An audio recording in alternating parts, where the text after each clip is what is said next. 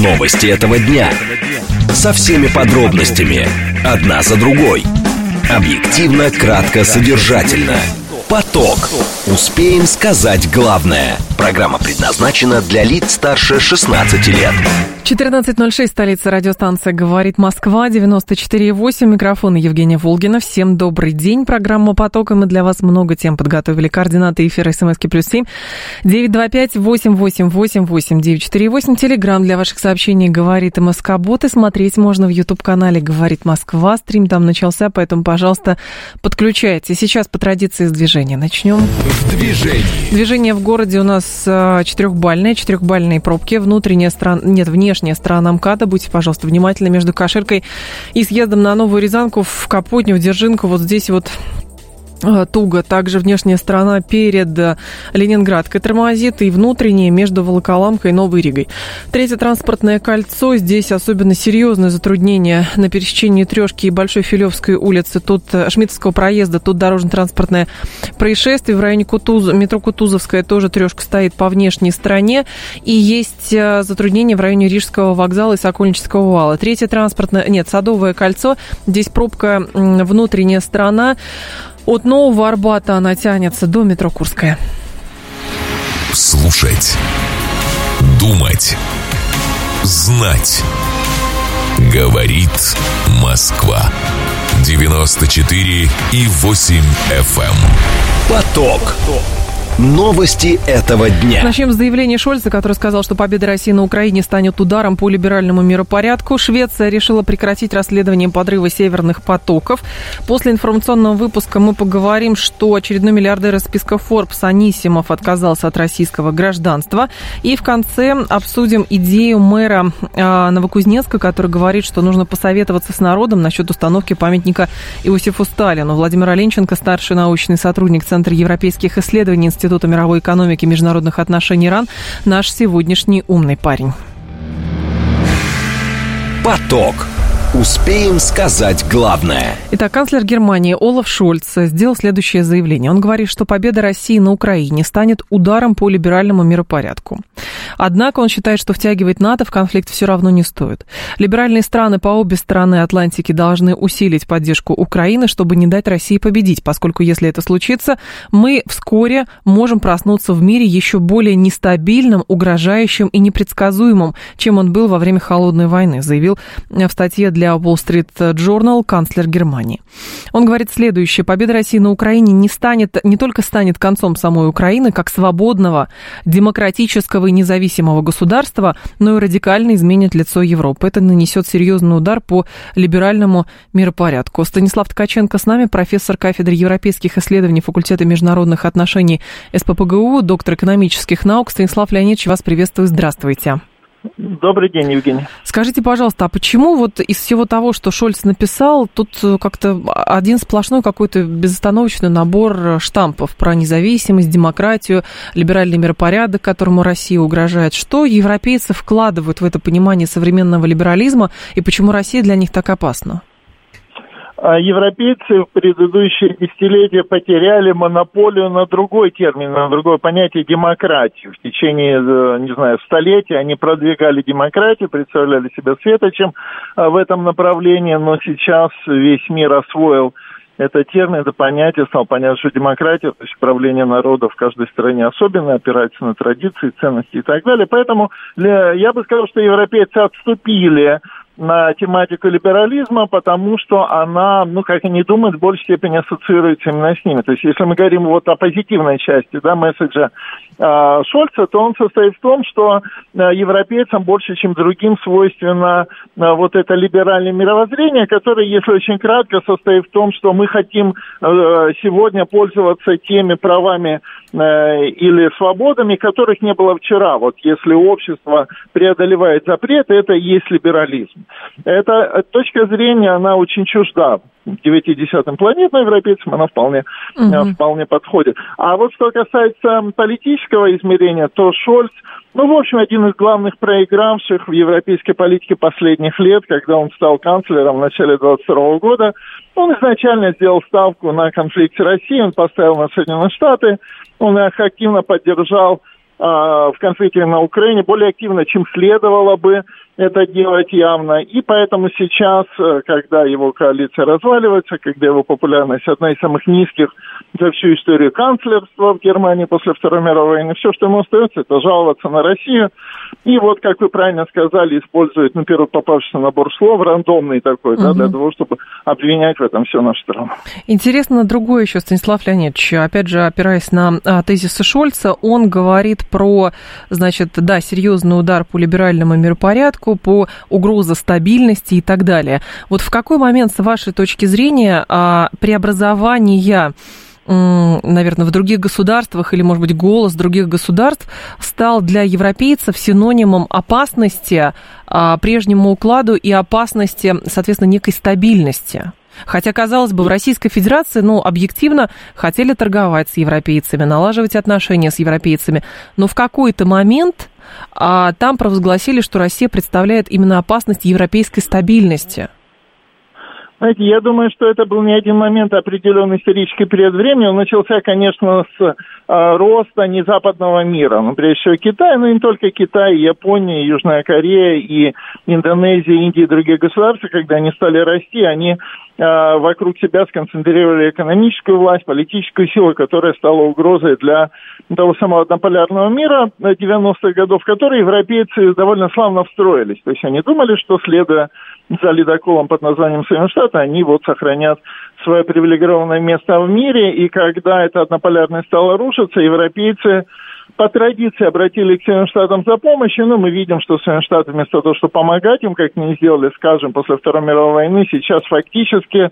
проводят деиндустриализацию Европы, э, подняв цены на энергоносители, повысив процентные ставки – Э, переманив лучшие умы там посредством вот этой байденовской, скажем, инициативы о чипах и науке, да, в итоге американцы добились деиндустриализации Европы. Европа, Европа сейчас очень разочарована э, итогами. То есть я бы сказал, что это процесс, который начался э, в, ну, в начало нынешнего столетия, вот теракты 11 сентября, конечно, uh-huh. стали таким переломным моментом, а завершилось все уже сейчас, в эпоху пандемии и энергетического кризиса, от которых, как мы понимаем, европейцы, в том числе немцы, проиграли больше других. То есть сейчас Европа действительно один из э, закоулков планеты э, с точки зрения, ну, как минимум, показателей роста или прорыва в науке. Но тогда, Станислав Леонидович, а, с вашей точки зрения, почему то, что происходит все-таки в Европе, это продолжает называться, ну, неким действительно а, глобалистским, может быть, глобалистское понимание либерализма, хотя чисто научно, если смотреть просто вот по, а, по определениям, ну, а, Россия и там стиль управления России, он как раз отвечает именно во многом либеральному понятию. Но когда речь идет там о свободе слова и прочее, прочее, то если сравнивать то положение, в котором оказывается там, например, Европейский Союз и то положение, в котором оказывается Российская Федерация, то, в общем-то, ну, вопрос, а где гайки-то больше закручены? А вы правы. Ну, вы э, Просто термин, понятие либерализма, оно такое многослойное, многозначимое. Если мы говорим об экономике, да. то, в общем, до относительно недавнего времени э, э, экономика Европы, конечно, была либеральнее, но с тех пор, как она оказалась в кризисе, а кризис начался вот с начала столетия, особенно после 2008 года, и частный бизнес, и около государственной структуры стали обращаться к правительствам за помощью. И вот тогда правительства сконцентрировали в своих руках большую мощь, стали принимать решения, том числе неприятные, например, сокращение социальной программы, которая идет по всему Европейскому Союзу. Вот и либерализм в экономике выхолостился тогда. А что касается политической сферы или, скажем, средств массовой информации, э, то, в общем, признаки такого нарастающего авторитаризма или даже, скорее, анархии, которые приходят на место нормальной либеральной системе, они, они формируются довольно давно и тоже с конца прошлого столетия, когда государства Европы стали более нетерпимы к критике, когда они uh стали уверены, что только у них есть окончательная истина, которую они могут отставить. И вот это, в этом, наверное, есть и неоколониализм, может быть, даже какой-то европейский расизм. Но в конечном итоге по отношению к государствам мира европейцы э, потеряли толерантность много-много лет назад. Да, они, начиная с 80-х годов, оказались в ситуации, когда там пол Европы стремились вступить в Европейский Союз, они почувствовали себя такими новыми белыми хозяевами. Uh-huh. А, но сейчас, когда становится понятно, что членство в Европейском Союзе это не так привлекательно, Великобритания уже ушла, несколько государств обсуждают это вполне в реальном плане. Вот европейцы теряют, видимо, свое терпение относительно того, чтобы быть толерантными к uh-huh. свободе слова на свободном обсуждении и пытаются как-то это все э, прикрутить гайки, как вы а сказали. А если, Станислав Леонидович, рассмотреть текущую ситуацию следующим образом, то есть когда Шольц говорит, что победа России на Украине станет ударом по либеральному миропорядку и вообще Россия угрожает там европейскому либерализму и так далее, а может быть связано это с тем, что э, как бы европейский либерализм, он становится, ну не то что противовесом, а это как бы ее противоположность или угроза – это некий политический реализм. Да, конечно, российская и наша культура, наша история основаны на уважительном отношении к вот этому набору э, реалистических ценностей. Это суверенитет, это понимание да. баланса сил, его значения, это уважение к международному праву. Либерализм подрывает все основные опоры, на которых строится современное общество. Вот то, что я назвал, суверенитет – для европейцев это уже перевернутая страница, а для нас это основа нашей государственности. Международное право европейцы легко вместе с американцами заменили вот этим порядком, основанным на правилах. Угу. Вот таким образом а, происходит постепенная эрозия того, что а, на чем строилась европейская цивилизация, на ценностях, в общем, националистических ценностях суверенитета международного права. На их место приходит ну, такой рандомный э, набор убеждений, смысл которых состоит Понятно. в том, что свобода лучше не свобода. Спасибо большое, Станислав Леонидович. Вас благодарю. Станислав Ткаченко был с нами, профессор кафедры европейских исследований факультета международных отношений с ППГУ, доктор экономических наук. Костя пишет, что, ну так прав, э, Шольц, не надо нам э, этой а, либерота в странах БРИКС тоже эти идеи не заходят. Видимо, и Европа уже на пороге пересмотра своих взглядов на либерализм в его сегодняшнем ми- э, виде. Так, Юрий пишет, либеральная доктрина утверждает, что любым государством руководит меньшинство, чтобы смена одного меньшинства на другое не происходила с помощью мятежа и не создавала соответствующих последствий мятежа, нужно организовывать систему смены лидерства с помощью выборов. Либеральная доктрина утверждает, что недемократические государства обречены проходить через внутренне разоряющие гражданские войны.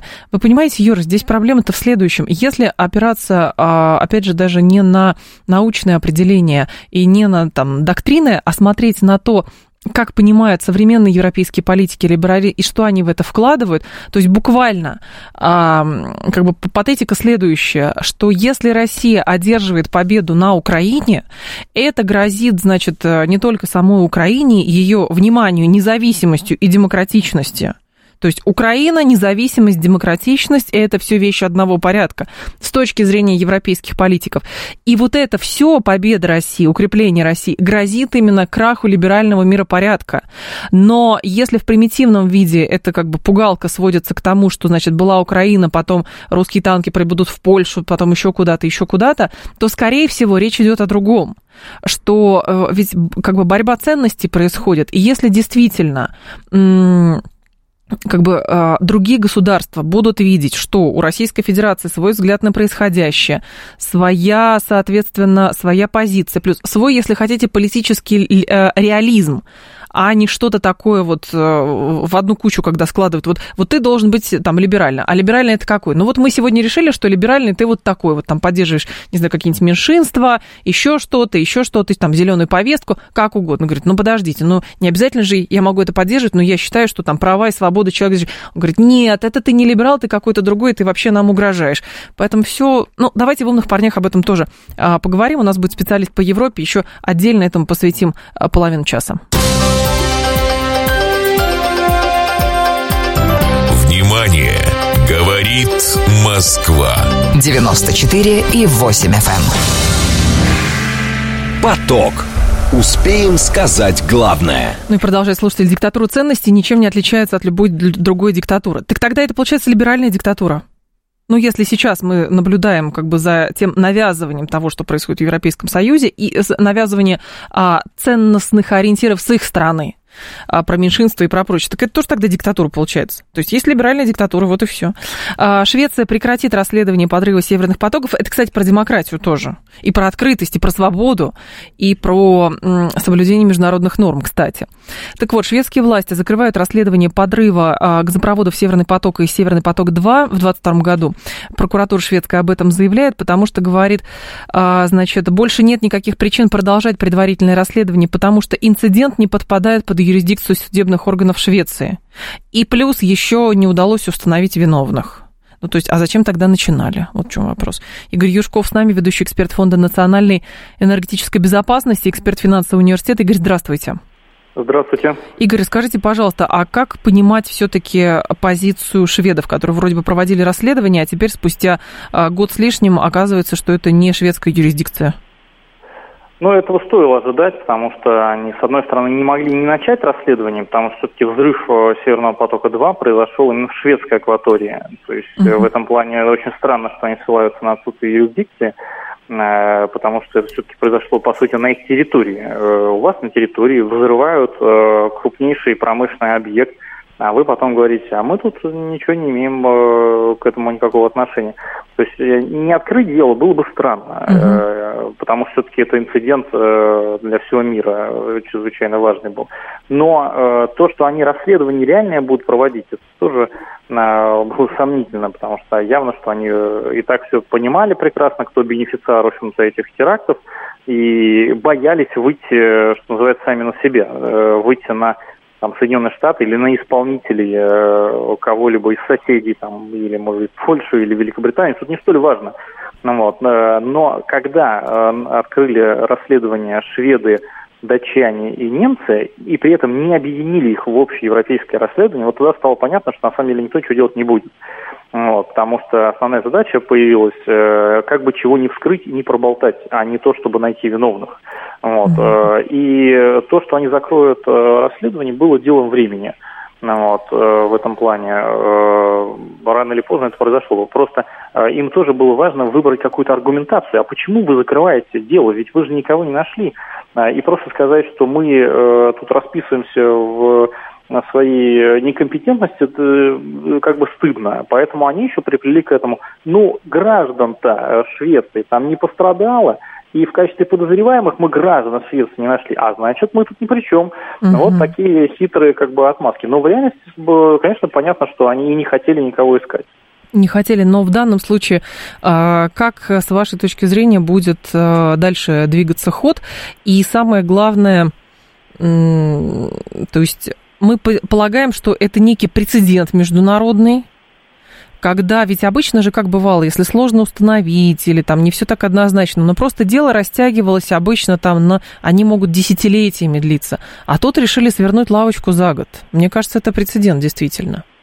Ну, я думаю, что здесь еще определенное давление и э, идет, и, может быть, со стороны Соединенных Штатов или Брюсселя, э, может быть, Великобритании, вот именно на Данию и Швецию. Я не удивлюсь, если вслед за шведами закроют свое расследование и вообще уголовное дело э, датчане, а вот немцы, наверное, продержатся подольше, потому что э, датчане и шведы, и до этого, когда еще был вопрос, а выдадут ли они разрешение на прокладку Северного потока-2, да. и американцы на них активно давили, Э, вот тут тоже, в общем-то, они более податливые были, и те самые датчане, они затянули э, выдачу разрешения на строительство. Если бы этого не было, то, может быть, его еще успели бы ввести в эксплуатацию.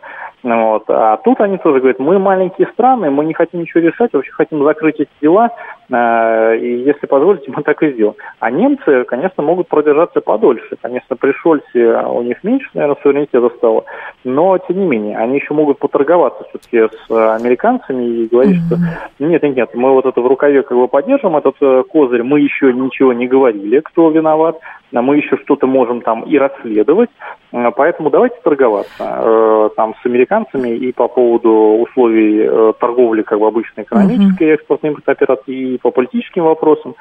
То есть в этом плане я думаю, что немцы э, как бы носители, по крайней мере, пока еще чуть побольшего угу. суверенитета, чем э, датчане и шведы, и их расследование продлится дольше. Хотя, опять же, я уверен, что в итоге они ни к чему не придут и не объявят каких-то реальных результатов. И все закончится тем же самым, но, но просто позже. Игорь, а здесь еще интересная история, как это отразится с вашей точки зрения на позиционировании Европы, например, или там Соединенных Штатов на энергетических рынках в плане международных проектов, но потому что если вот рассматривать э, это дело, то выглядит следующим образом. На нашей территории что-то происходит. Со скрипом сначала построили, потом происходит взрыв, э, разрушение инфраструктуры. Мы возбуждаем дело, понимаем, что не можем выйти на самих себя или на своих стратегических партнеров, поэтому сворачиваем лавочку. С точки зрения, например, третьих стран, таким образом выглядит небезопасно привлечение европейцев или американцев как реализации каких-то проектов, потому что в какой-то момент им может показаться поведение по какой-то другой части а, неправильным, а, и, соответственно, то же самое, как бы инфраструктура тогда не становится защищенной, потому что они также могут прийти, потом э, что-нибудь сделать, свернуть расследование, и нет ни денег, ни газа, ничего. Ну, я согласен с вами. Действительно, для э, других стран это очень нехороший, как бы, тревожный сигнал, который показывает, что европейцы э, не самостоятельны, не, и суверенитет у них, скажем так, ограничен. Поэтому не надо с ними связываться, потому что, например, ну выиграет, не знаю, какая-нибудь китайская компания на тендер на строительство атомной электростанции где-то в европейской стране, а потом американцы скажут, слушайте, это что, это вы Китаю помогаете, вы это вы даете им зарабатывать, ну-ка давайте закрывайте, а Китай там половину уже построит, и все, и останется ни с чем. И в этом плане, конечно, это ограничивает вообще сотрудничество с европейцем, то в любой момент может поступить указка там э, или из Вашингтона, uh-huh. или из Брюсселя, и все закончится. И как с ними вообще можно о чем-то договариваться? Такая примерно логика. То есть, да, вот эти все прецеденты вокруг Северного потока и Северного потока-2, они подрывают доверие к европейцам, и в итоге с ними, э, если и собирается кто-то сотрудничать, на гораздо более невыгодных для европейцев условиях. То есть нужны определенные э, какие-то гарантии. И э, да, все это бьет по самим европейцам. И последние годы, в общем-то, мы видим, что Европа э, работает против себя же. Там вводит антироссийские санкции, от которых сами страдают. Uh-huh. Вот, разрывают с нами сотрудничество. Тоже экономические потери у них они за это все платят. И в итоге вот, пожалуйста, Украину как бы подсаживают исключительно бюджет Европы, а Соединенные Штаты постепенно как бы сворачивают это финансирование. Да. Вот, поэтому, да, европейцы вот во всем этом таком большом геополитическом конфликте остаются одни из наиболее пострадавших э, сторон. То есть американцы сидят за океаном, выигрывают, продают все свои товары, оружие и прочее. А предприятия переезжают к ним, а европейцы оказываются в ситуации деиндустриализации, вот, э, и потери э, средств. Э, поэтому, конечно, и в этом вопросе потери доверия со стороны инвесторов, теперь уже не из России, естественно, а из Азии, тоже это будет. И в это же укладывается национализация российских НПЗ в Германии, которые mm-hmm. с нефти принадлежали, и э, то, что они собираются украсть российские золотовалютные резервы, или пока доходы от них – а потом уже и, может быть, и сами золотовалютные резервы, конечно, это все подрывает доверие к европейцам. Понятно. Спасибо большое, Игорь. Вас благодарю. Игорь Юшков был с нами, ведущий эксперт Фонда национальной энергетической безопасности, эксперт финансового университета. То есть сравните, да, какая история была. Вот два крупных международных, э, как это, международных расследований последних лет, наверное, десяти. Это история с Боингом, когда тут же виноватых назначили, даже когда там буквально через несколько часов после случившегося, когда не брали аргумент Алма Санте, например, отказывались брать их э, э, как бы моделирование их данные какие-то, да, по тому, что произошло. И, соответственно, история с северными потоками. Ну, вот как-то так ну вот как-то так случилось. То какие-то аквалангисты, то какие-то спортивные э, дайверы украинские, то какой-то там сапог какого-то дайвера нашли, то какую-то лодку левую там нашли с молдавским экипажем, с владельцем болгарином или молдаванином, что такое какие-то украинцы там были. И тут это были все натовские учения, кстати, во время натовских учений какая-то яхта приплыла, а кто-то погрузился на это дно одного из самых охраняемых вообще на тот момент мест на планете Земля, подложил взрывчатку и был таков, и ничего нету. По итогу все все понимают. Расследования от государственных структур следствия у нас нет. Журналисты пишут малоубедительную версию про украинцев на яхте. Ангажированный левый конспиролог Херш делает свое расследование, к которому тоже много вопросов, говорит 165-й. А это, знаете, 165-й мне напоминает, когда в полицию, если приходишь по каким-то вещам, он говорит, ну, слушайте, вот косвенные доказательства, да, ну, как бы мы понимаем мотив, мы понимаем, что вот это сделал этот человек, но вот так, чтобы вот по камерам видеонаблюдения или с поличным мы не поймали, поэтому мы не можем, там, не знаю, дело возбудить, еще что-то сделать. А здесь, ну, как выйти на своих стратегических партнеров? Как сказать, что это они сделали, а, чтобы, значит, и нам насолить, и русским было плохо? Мы не можем, поэтому единственное, что мы можем сделать, это свернуть расследование. Вот, ну, еще и, и поморгать, э, потому что нам требуется помощь. Ну, примерно так. 14.30 новости и продолжим. Новости этого дня. Со всеми подробностями. Одна за другой. Объективно, кратко, содержательно. Поток. Успеем сказать главное. 14.36, столица радиостанция «Говорит Москва». У микрофона Евгения Волгина. Мы продолжаем. Совет безопасности России, кстати, тоже сделал заявление по поводу решения Швеции прекратить расследование по северным потокам. А в Совбезе заявили, что это неудивительно. Запад делал все для сокрытия реальных обстоятельств этого теракта. Ну, потому что за уши не смогли притянуть версию по поводу того, что Россия сама подорвала северные потоки. Хотя изначально, кстати, Помните, такая версия звучала, что, в общем, скорее всего, это русские сами сделали. Ну, конечно, естественно, Российская Федерация обычно, обычно так и делает, чтобы а, что-то построить, кучу денег на это потратить, а, соответственно, какие-то дипломатические каналы установить и, и контракты заключить, а потом все это взорвать. Так не доставайся же ты никому. Ну, вот примерно, примерно так и было. Конечно, бредовая абсолютно версия, поэтому, э, в общем, она даже никак не рассматривалась. Европа принесла в жертву свое благополучие, втянувшись в конфликт на Украине. Тоже заявление Совета Безопасности. Все в контексте истории с э, северными потоками. Как заключать будут контракты со страной, которой подорвано доверие, говорит Овен. Вы знаете, вполне возможно, кто-то может заключить, а, исходя из того, что, ну, это же вот с ними произошло. С нами-то все будет нормально. Ну, такое тоже может быть. Это же вот там какие-то деньги заморозили. С нами-то такого быть не может точно, потому что у нас там и денег больше, и ресурсов тоже больше, и влияния э, больше. Но нет. А, соответственно, единственные контракты, которые у европейцев сейчас будут заключаться, это контракты с Соединенными Штатами Америки. Но там, правда, тоже все не так просто.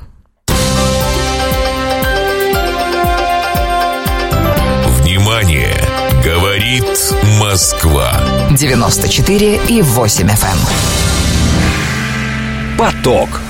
Успеем сказать главное. Миллиардер из списка Forbes Анисимов отказался от российского гражданства. Бывший владелец девелоперской компании Qualcomm International э, сказал, что вышел, точнее не сказал, а известно стало, что он вышел из гражданства. Forbes пишет со ссылкой на предоставленные бизнесменам документы. В сентябре еще 22 года, оказывается, он вышел из этого, из гражданства российского, а въезжает в Россию исключительно по бизнес-визе, утверждает, что никаких активов в стране у него не осталось, а приобрел а, хорватское гражданство, перед этим вложил в Хорватию 11 миллионов евро, и, или 11 миллиардов евро, сейчас, сейчас точно даже эту, эти данные я найду. А, да, 11 миллионов а, евро и, соответственно, получил а, значит, возможность уже иметь документы из Хорватии. С нами сейчас Лазарь Бадалов на связи, кандидат экономических наук. Лазарь Ишханович, здравствуйте. Скажите, пожалуйста, насколько это все-таки можно назвать массовым явлением? Forbes посчитал, что это седьмой а, такой крупный бизнесмен российский из списка Forbes, который а, решил выйти из российского гражданства. Что это означает? Ну, явление, конечно, массовым не назовешь, потому что мы даже если ориентируемся на список Forbes, там да. гораздо больше людей. Вот, мы при этом понимаем, что бизнесмены российские, они не только в списке Forbes, они есть и за пределами этого списка. Вот, и э, практика показывает, что многие не то чтобы остаются, а с удовольствием покупают те активы, которые вот уезжающие бизнесмены продают. Угу. Вот. Поэтому как бы в этом плане никакого тут массового явления не существует. А с точки зрения того, что поведение, ну, в этом на самом деле нет ничего нового. То есть э, каждый бизнесмен э, для себя сам определяет да, дальнейшее свое будущее. Ну, наверное, те, которые отказываются от российского гражданства, покидают Россию, логично, что их активы уже, наверное, там, и, собственно говоря, свое будущее mm-hmm. они видят там. И э, я имею в виду еще, нет в этом ничего нового. Вы знаете, я всегда, вот когда мы со студентами таких вопросов касаемся, я им всегда привожу пример. У нас есть замечательный старый советский фильм, называется «Начальник Чукотки». Да. Э, там есть сцена, когда э, два главных героя э, приезжают в США, и вот как их таможенник встречает, включая вопрос, покажите деньги. После того, как они показывают деньги, их пропускают, да, пускают страну. Угу. Вот. То есть здесь э, это было и сто лет назад, это было и 400, и 500 лет назад. Э, Запад в этом плане ничего нового пока не придумал. Они себя так и Лондон, кстати, это скажем так, старейшее, древнейшее прибежище для многих беглых бизнесменов. У них а, главная а, улица делового Лондона называется Ломбард-стрит.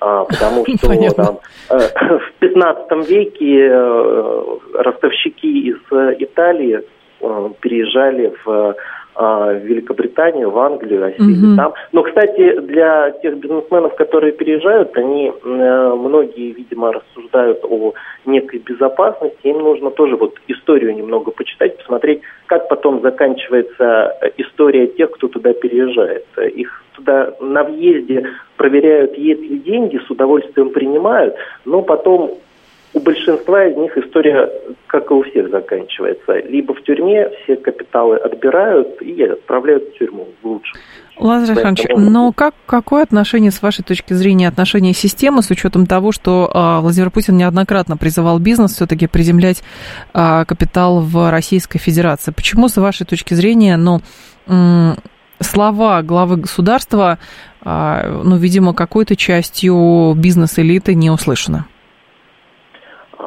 Потому что они для себя сделали такой выбор. Мы же, да, все люди свободные, то есть каждый для себя определяет самостоятельно. А, каждое государство приглашает, в том числе и Россия, в том числе их призывают к тому, чтобы не уезжали, оставались, приземляли свои капиталы. Угу. Но, как я уже сказал, если они считают, что их капиталом там безопаснее, ну, наверное, они действуют вот таким образом. Ну вот опять-таки возвращаясь к тому, о чем говорил. Да. Если ты считаешь, что там безопаснее, ну немного посмотри историю э, для того, чтобы, да, все-таки мы порой ориентируемся на какие-то вот сиюминутные э, ситуации, примеры, и э, если немного горизонт расширять, то много интересного можно найти, вспомнить. И, как я уже сказал, в этом ничего нового нет. Сто лет назад это было и раньше. Ну, то есть я правильно понимаю, что не нужно увязывать, как бы у нас же пытаются ну, несколько увязать историю с государственным патриотизмом и возможностью зарабатывать здесь большие деньги. Потом, когда мы узнаем, что какой-то крупный бизнесмен, там, ну, у этого бизнесмена небольшой, там, как говорят, состояние полтора миллиарда долларов, а, но все-таки, то есть если вот он меняет гражданство, значит, а, он, а, ну, фактически в ранге там, тех людей, которые вообще никогда себя не связывал с этой страной, здесь было просто удобно зарабатывать деньги. То есть у нас вот это вот пересечение политики и финансовых вопросов происходит. А, ну, отчасти есть такой момент, потому угу. что действительно некоторые бизнесмены, да, есть такая еще поговорка, да, когда говорят, что э, если человек не связывает свое будущее и будущее своих детей страной, где он живет, то, соответственно, э, он э, действительно здесь просто зарабатывает деньги. А, вот, поэтому в том числе и среди бизнесменов наших такая позиция существует. Все люди, как бы, в этом ничего нового нету. Нет. Угу. Вот, то есть кто-то просто очень богатый, а есть и небогатые, те, кого мы чаще всего называем релакантами, да, ну вот опять-таки, э, тут, наверное, главное правильное отношение, не нужно вот все абсолютизировать и считать там сразу предателями или делить там на патриотов и предателей. Угу. Вот, потому что кто-то поехал, посмотрел и вернулся. Такие прецеденты тоже существуют. И в том числе лица из списка Forbes не Понятно. будем фамилии. Спасибо большое, Лазарь Александрович. Да, вас благодарю. Лазарь Бадалов был с нами, кандидат э, экономических наук. Так, капитал не имеет родины, говорит Марина. Ну, почему же не имеет? Имеет, я думаю, и имеет, конечно. А, более того, как-то, когда, как показывает практика, люди убеждены, что там, если в офшорах в общем, как будто бы их деньги будут очень сохранны, то потом наступает какое-то время, э, какой-то момент, когда, в общем, офшоры превращаются просто в тыкву. И оказывается, там, всплывают интересные документы, эти документы становятся элементом политического шантажа, а, поэтому здесь единственное, что в этих заметках, да, интересно, что в, общем, в, хорватский, в Хорватии он вложил 11 миллионов а, долларов, получил гражданство, и вот э, журналисты посчитали, что за последнее время это седьмой бизнесмен, из списка, который решил от российского гражданства отказаться и обрести какое-то другое гражданство.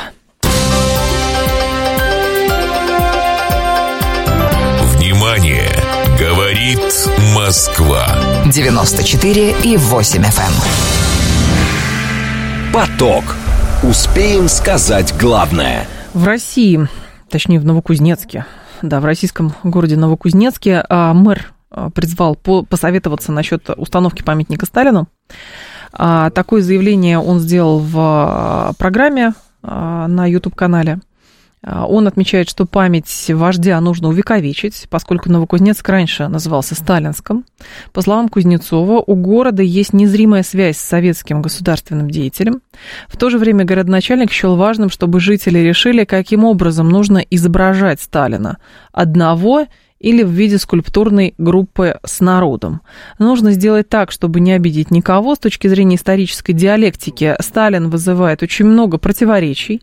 Есть люди, которых он обидел, уничтожил, но в целом благодаря Сталину было сделано очень много, пояснил Кузнецов. Николай Стариков сейчас будет с нами на связи, писатель и политолог. Николай Викторович, здравствуйте. Добрый день. Скажите, пожалуйста, на каком основании все-таки нужно принимать решение об установке или об отказе в установке памятника Иосифу Сталину? Знаете, вопрос с установкой памятника Сталину, он достаточно сложный, не случайно, по сути, до сих пор э, эти памятники в большом количестве на нашей территории нашей страны не находятся. Mm-hmm. Я думаю, что здесь нужно политическое решение. И мы видим, и многократно видели в нашей истории, когда принималось политическое решение без каких-либо долгих разговоров, и, собственно говоря, через некоторое время оно воспринималось уже как должное. Приведу всего лишь один пример.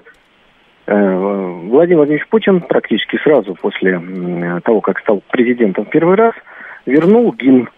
Вот тот самый, ту самую мелодию советскую с, с несколько переделанным, но по сути сохраненным смыслом текстом – никакого обсуждения в тот момент не было. Не было референдума. Либералы, конечно, возмущались, говорили, что они не будут вставать, э, когда будет играть этот гимн. Ну, по сути, прошло уже два десятилетия. Этот гимн стал частью нашей российской идентичности. Ну, вот один, э, один из примеров, как, как это может делаться. Но поскольку речь о памятнике Сталину, фигуры действительно с разных сторон э, противоречивый, и мое отношение к Сталину исключительно положительное, но есть регионы в нашей стране, где совершенно иные чувства адрес Иосифа Виссарионовича люди испытывают. Поэтому, конечно, здесь вопрос должен быть решен более деликатно. Но я полагаю, что каких-то референдумов, всенародных обсуждений, наверное, здесь делать не нужно. И те вопросы, которые сегодня кажутся очень острыми, угу. через некоторое время будут казаться обычными. То есть памятник – Сталину, поставленный в Магнитогорске, через 10 лет будет восприниматься как, как должное. А, а что, были времена, когда его не было? Николай Викторович, а не кажется ли вам, что м, вот эта вся история и дискуссия вокруг того, устанавливать памятник Сталину или не устанавливать, во многом продиктована некой инерцией восприятия а, хрущевского отношения по, к Сталину? То есть, не было, и, условно, если бы не было развенчания культа личности, то, соответственно, памятники Сталину стояли бы ровно так, как и памятники Ленину. Ну, там, Петру Первому. Я думаю, что да. Но опять-таки, вот ко всему надо относиться без, э, без сильной эмоциональной окраски. Вот смотрите, Борис Николаевич Ельцин, это президент России. Угу. Так, так. Отношение к нему в народе, ну, отрицательное. Когда открывался э, Ельцин-центр, проводились ли какие-то социологические исследования? Нет. Ну, опросы какие-то периодические опросы были, да. э, имя э, и память президента.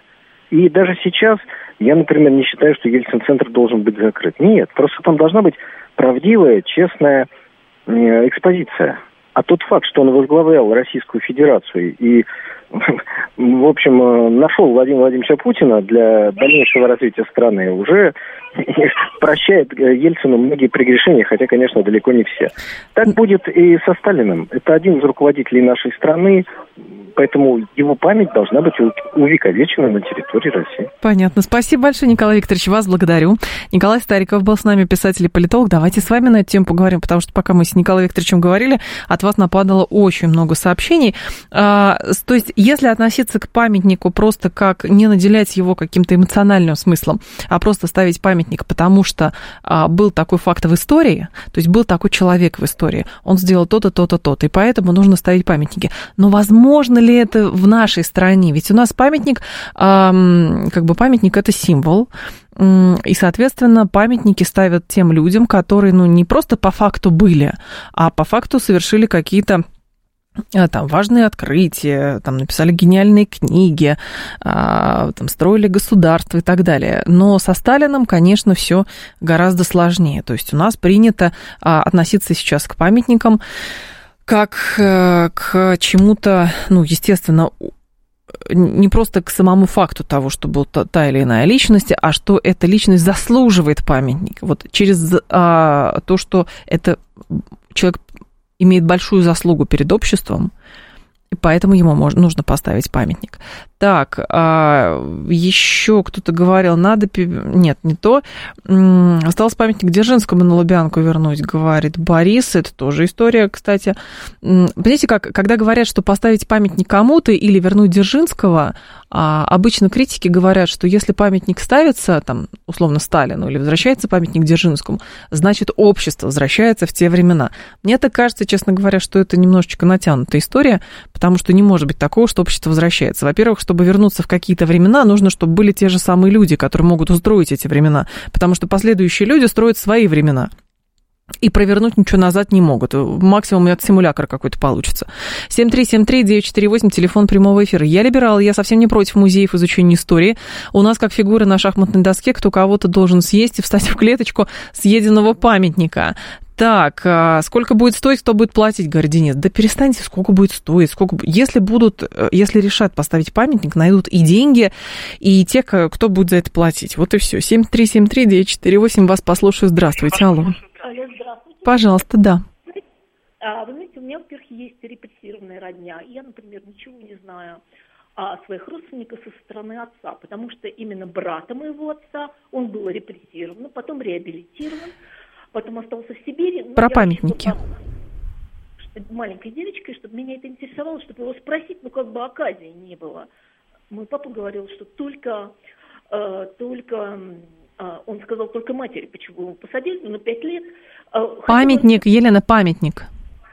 Памятник – это расстрельные полигоны, Бутовские, Коммунарка и другие, их очень много.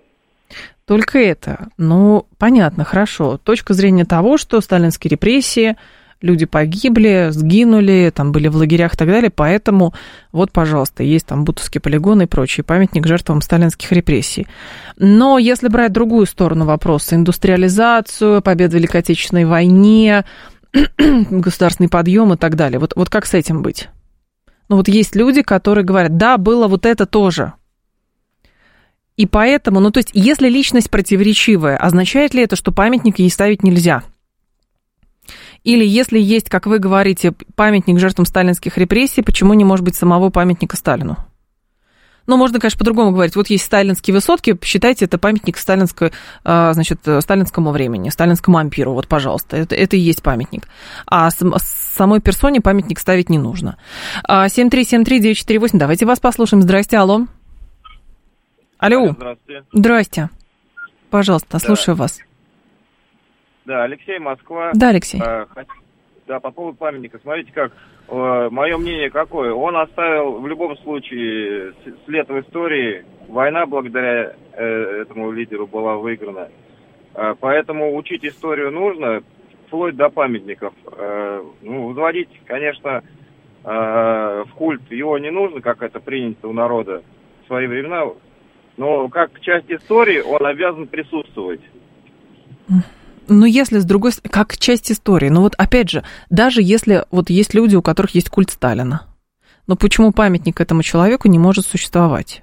Есть, например, культ, того, э, культ у людей, например, противников Сталина, культ того, что Сталин там кровавый тиран.